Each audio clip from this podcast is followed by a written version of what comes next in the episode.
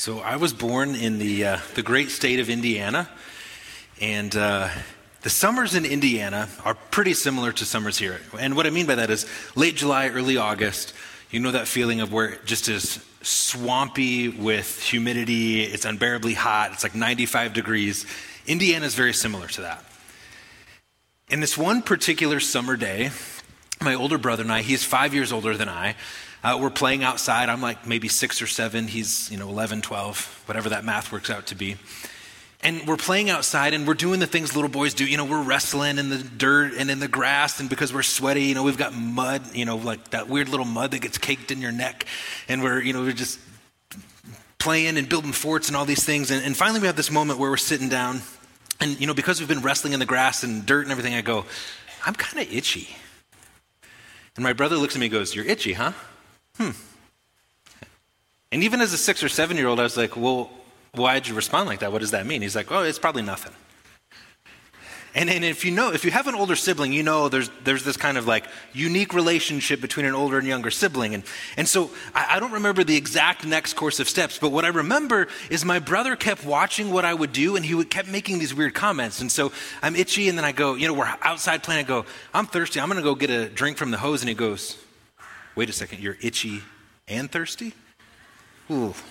I was like, wait, wait, what, what, what was that? I saw, like, you did, like, what, what does that mean?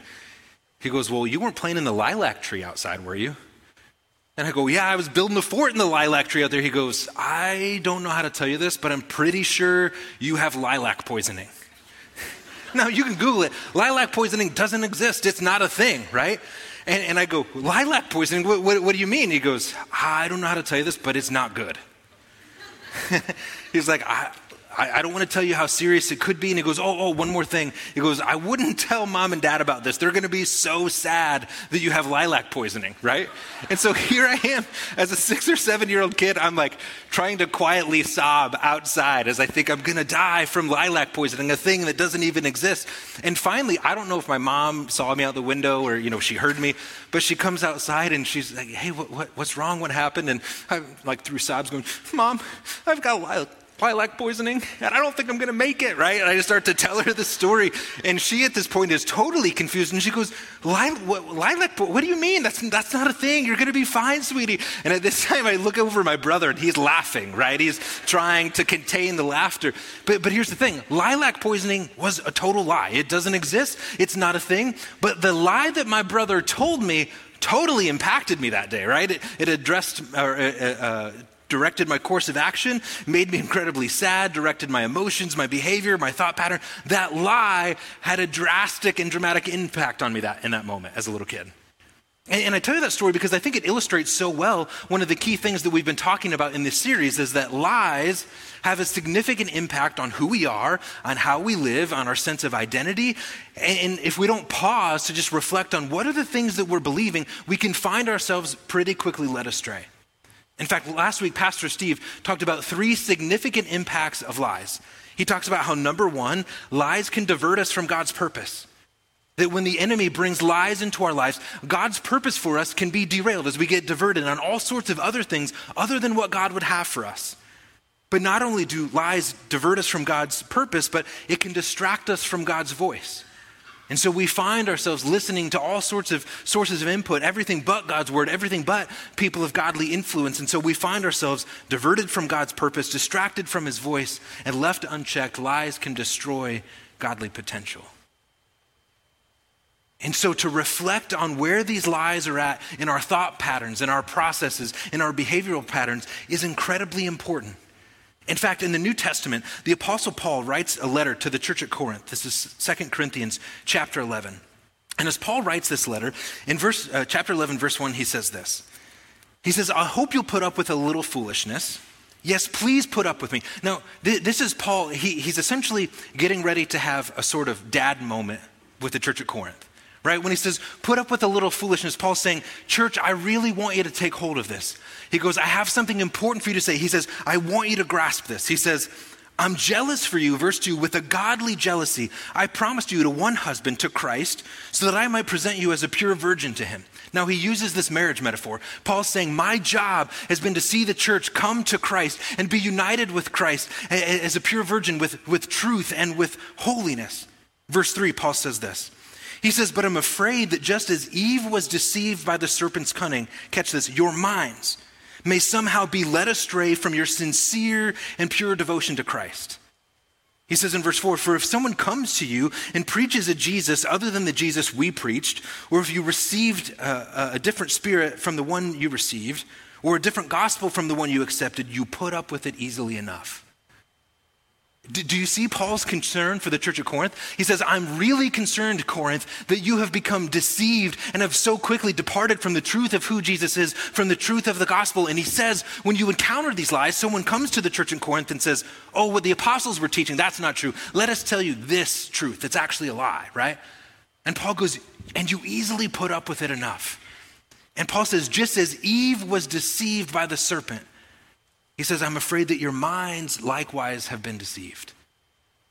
Now, if you remember the story of Genesis chapter 3, Eve is in the garden, and there's this very clear command that God has given them not to eat from the one tree, the knowledge of good and evil. And the serpent comes to Eve and he begins to lie to her, right? He begins to deceive her and he goes, oh, you're, you're not surely going to die, right? And Eve, it says she looks at the fruit and it's pleasing to the eye and it looks good. And she hears the serpent's lies and she gives in to that lie, to that deception, and she transgresses this commandment of God in her life. And Paul is writing to the church saying, likewise, please don't be deceived. Anchor your lives, root your lives in the truth of God's word.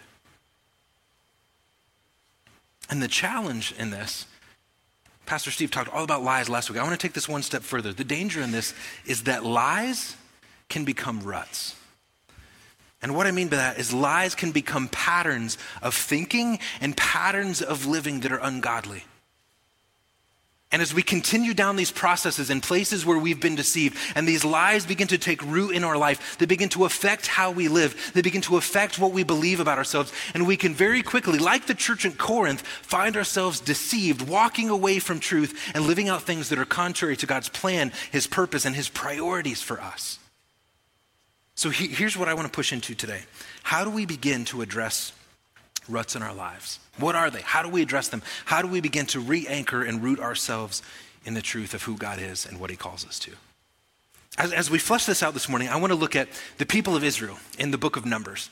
In the book of Numbers, there's this account of Israel as they're on the journey of the Exodus. Now, the journey of the Exodus is this time in Israel's history when they had been in captivity in Egypt. They'd been enslaved, and the Egyptian pharaohs had forced them under slave labor to build the storehouses and the cities of Egypt. And, and, things, in fact, got so bad that at one point the pharaohs of Egypt were so concerned that Israel w- would become powerful that the Egyptian pharaoh told the midwives, he said, if any of the Hebrew Israelite women are going to give birth to a male child, I want you to kill the child.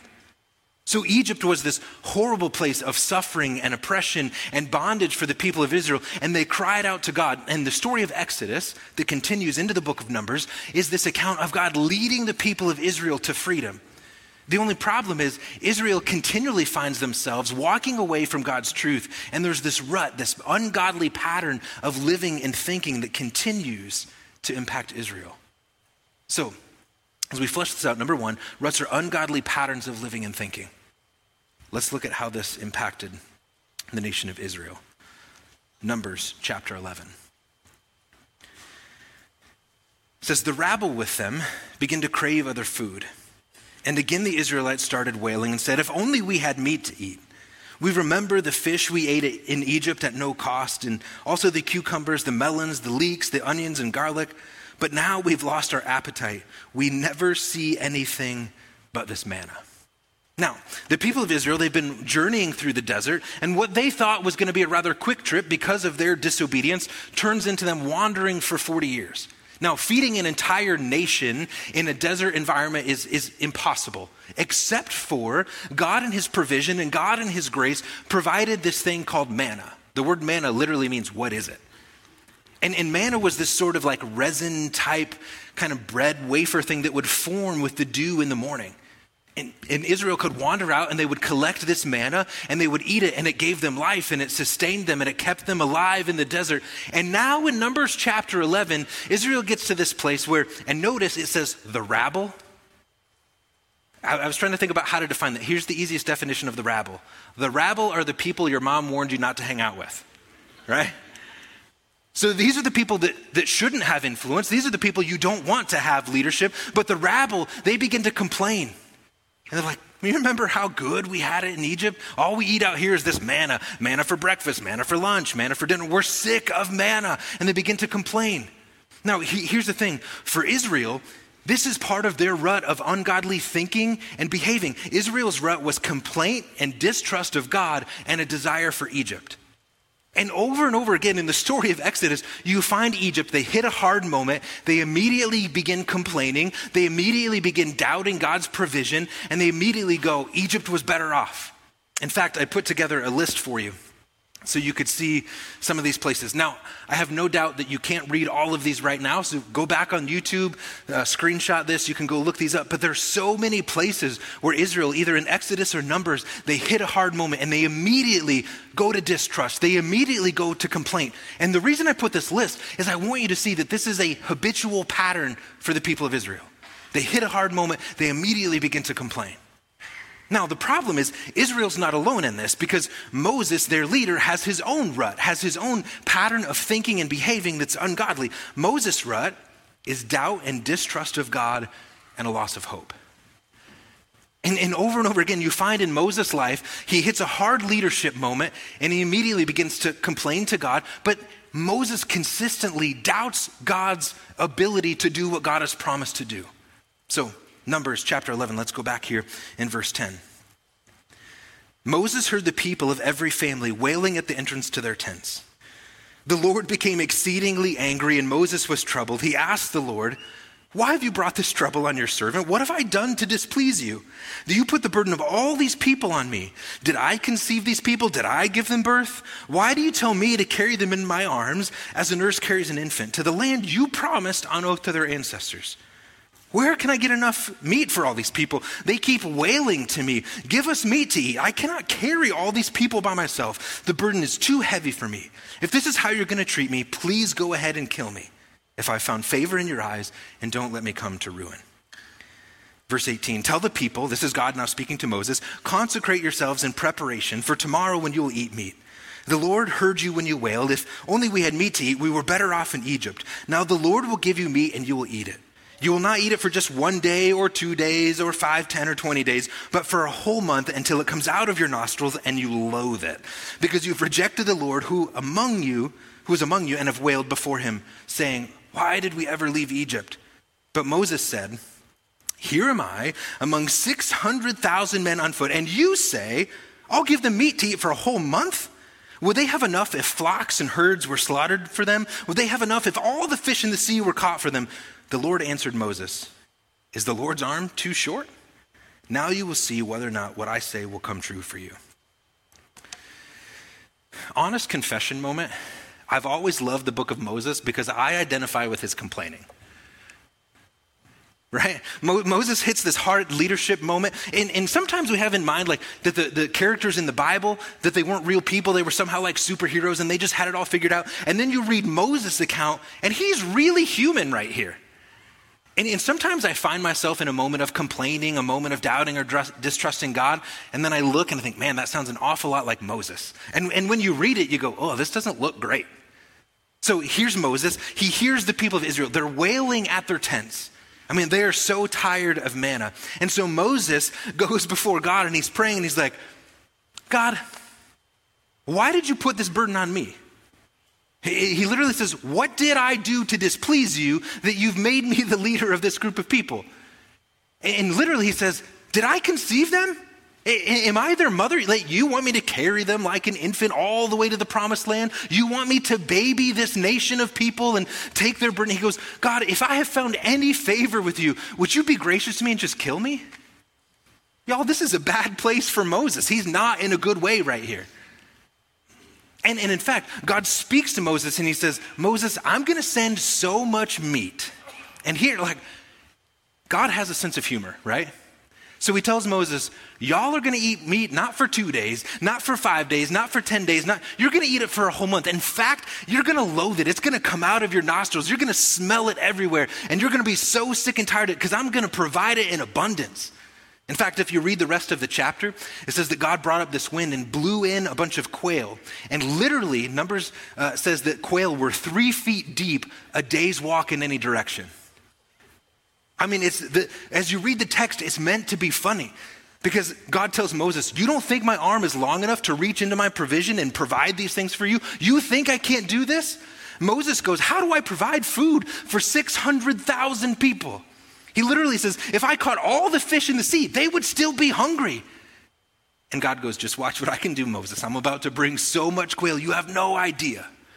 But Moses, this ungodly rut, this place of thinking and living in his life is doubt, distrust, and a loss of hope. Moses consistently goes there. In fact, in, in another moment, when the people of Israel don't have water, God speaks to Moses and he says, Moses, the people don't have water. What I want you to do is I want you to talk to this rock and water will come out of it. Now, imagine you're leading these people who, by the way, they're so quick to complain, right? and now they're thirsty. They don't have water, and there's this big rock. And God says, Moses, talk to this rock, and water's to come out of it. And as Moses, I'm going, oh boy, do I want to be the leader who's talking to a rock? The people are going to think I'm crazy, right? You can just imagine the thing that go through Moses' mind. So Moses, in this moment, he's disobedient. Rather than talking to the rock, he strikes it with his staff, and water does flow out of it. But in that account in the scriptures, God tells Moses, because you doubted and were disobedient, you will not get to enter the promised land. For Moses, this pattern of thinking and living where he was doubtful and distrusting of God, where he lacked hope, became such a problem in his life that Moses wasn't allowed to lead the people of Israel into the promised land. So, church, here, here's what I want us to start to wrestle with. Here's what I want you to reflect on.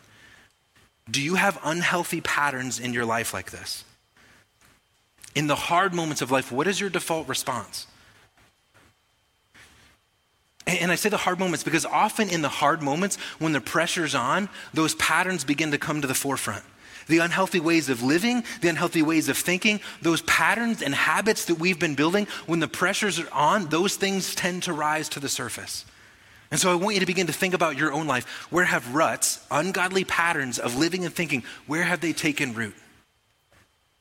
So let's move on to point number two. Let's continue to flesh this out. We have to recognize that these ruts, these ungodly patterns of living and thinking, are ultimately rooted in lies, not rooted in truth. This is part of what Pastor Steve was introducing this idea last week this idea that lies have a detrimental effect in our life. And the problem is that when lies go unchecked, they begin to root deeply into our life. So think about this Numbers chapter 11. Let's go back there. Ruts are rooted in lies. Numbers 11:4. The rabble with them began to crave other food, and the in, again the Israelites started wailing and said, "If only we had meat to eat. We remember the fish we ate in Egypt at no cost. Also the cucumbers, melons, leeks, onions, and garlic.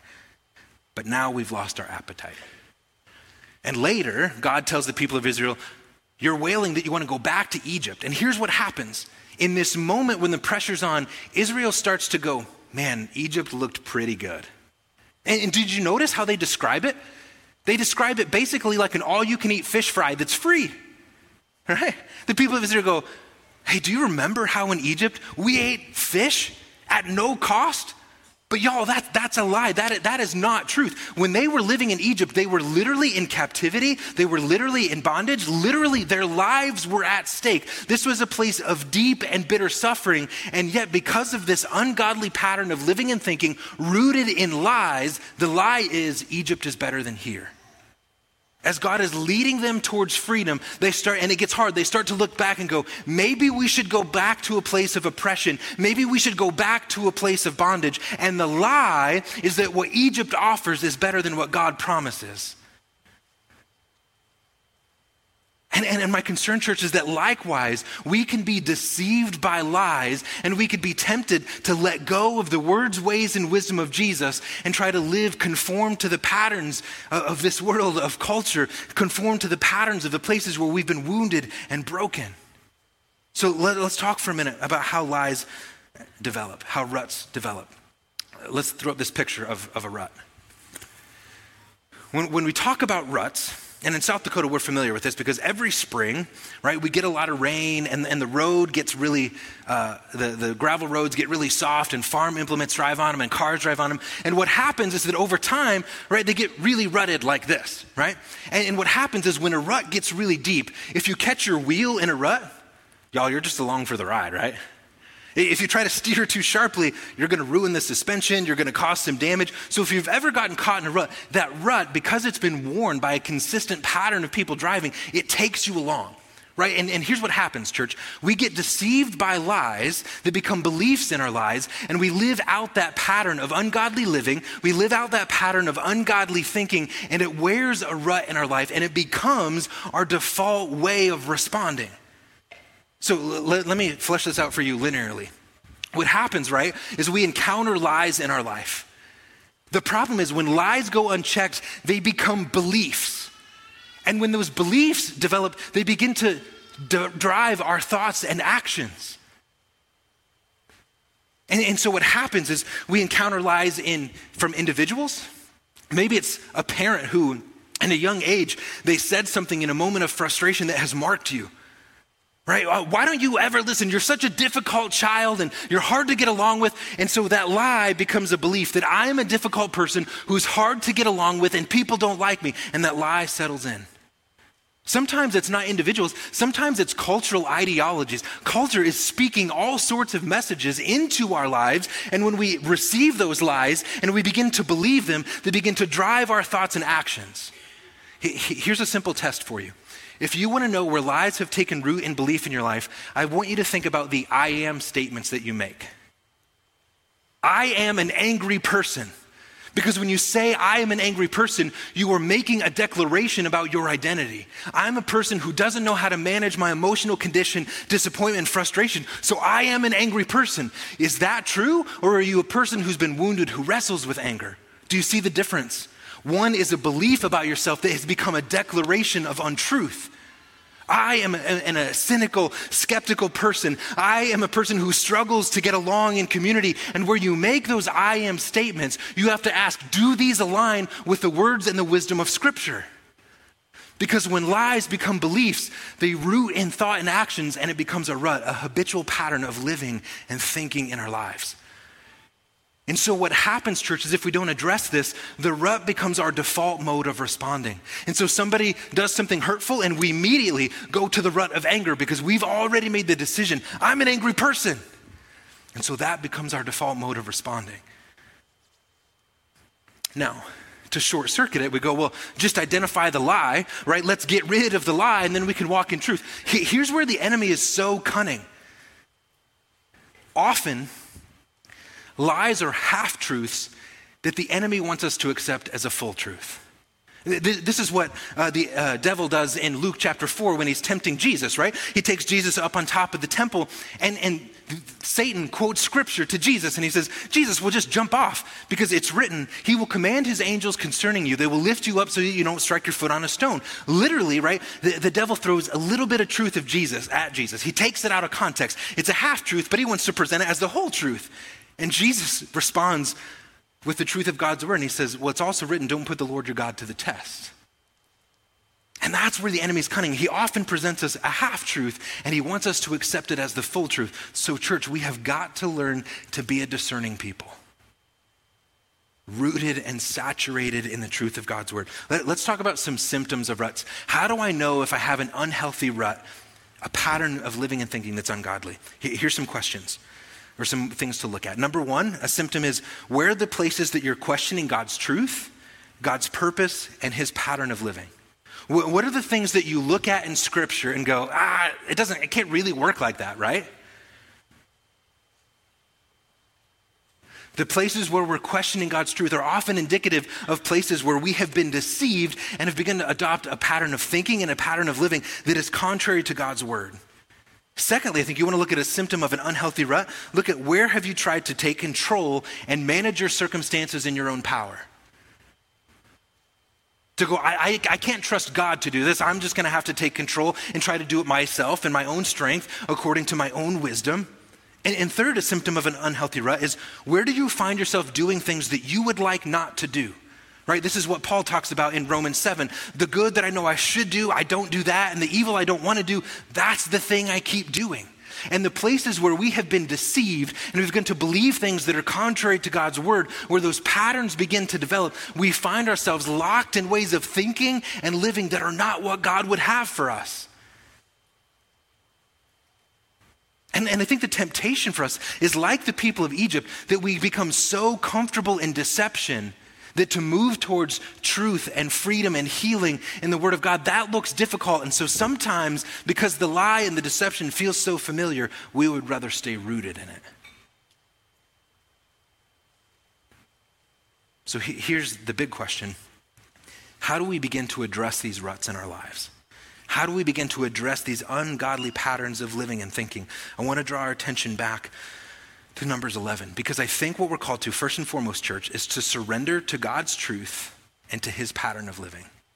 Surrender to God's truth and to his pattern of living. Notice again what he tells the people of Israel, Numbers 11 18.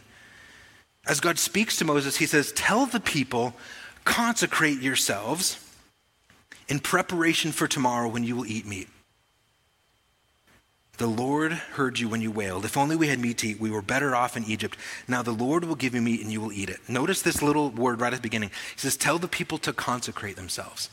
To consecrate themselves means to recommit to pursuing the truth of God's way. It means to resurrender our lives. It means that we are set apart and holy. And so God says, Listen, I'm going to provide for you. But He goes, The problem here is that you're living in a place of deception, thinking that Egypt is better for you. You need to set your life apart again, to recommit, to resurrender. And, church, there's places where we have given ourselves over to deception and it's taken root in unhealthy and ungodly patterns of living and thinking. And it's time for the church, for us to address those places of deception and to go, Lord, I need to sacrifice and surrender this place to you, this stronghold of deception to you, and I need to resubmit and surrender my life to your authority, to your direction, and to your truth.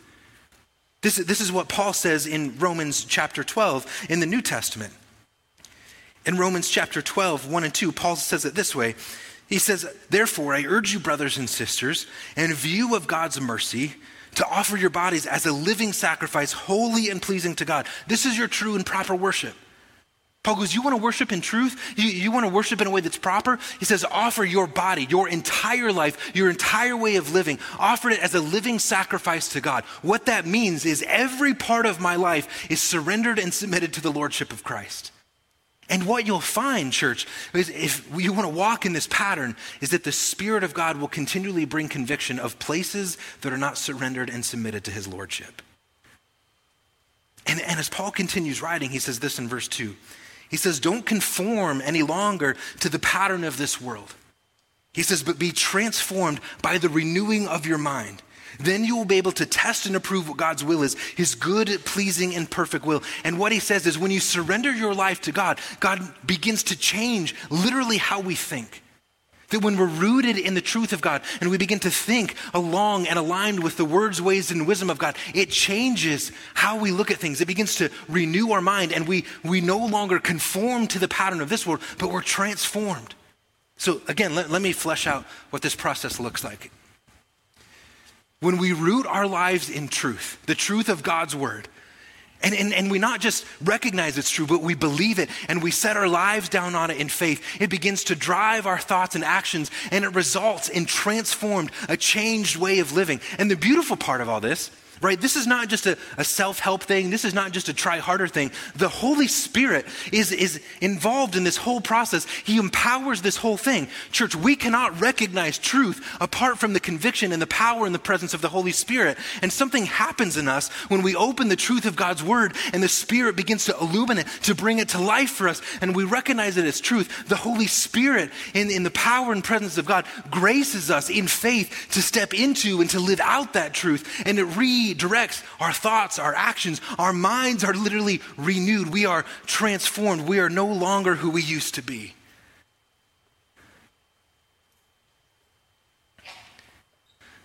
And so will we come back to this place of saying, Lord, my life is yours? That place of anger or cynicism or bitterness or lust or that pattern, that thing, that way of thinking, that way of living that is not of you, Lord, I want to come back to you, to surrender this to you, to reorder my life around your truth. Let me, let me give you some practical steps to addressing ruts. Number one, we need to discern the source of the things that we're listening to. Again, I want to draw our attention to Numbers 11. I'm not going to read it again. But did you notice it said the rabble among them? The rabble were a group of people who, who were, were not walking in the words and ways and wisdom of Jesus. This was a group of people who were rebellious in the nation of Israel. And yet they were allowed to have influence and to bring deception into the community of Israel. And one of the things I think we need to do, church, is we need to cultivate boundaries around the places where lies are encountered in our life. And really, what this means is we need to be a more discerning people. I, I think one of the most accessible ways that we have become is through digital devices. Because of digital devices, we have this constant stream of input. And, and, and here, here's the thing, church. I want us to recognize and to take seriously the fact that you are every day being taught, that you are every day being discipled. The question is, who or what is discipling you, who or what is teaching you. And, and, my concern is that we spend hours doom scrolling, right?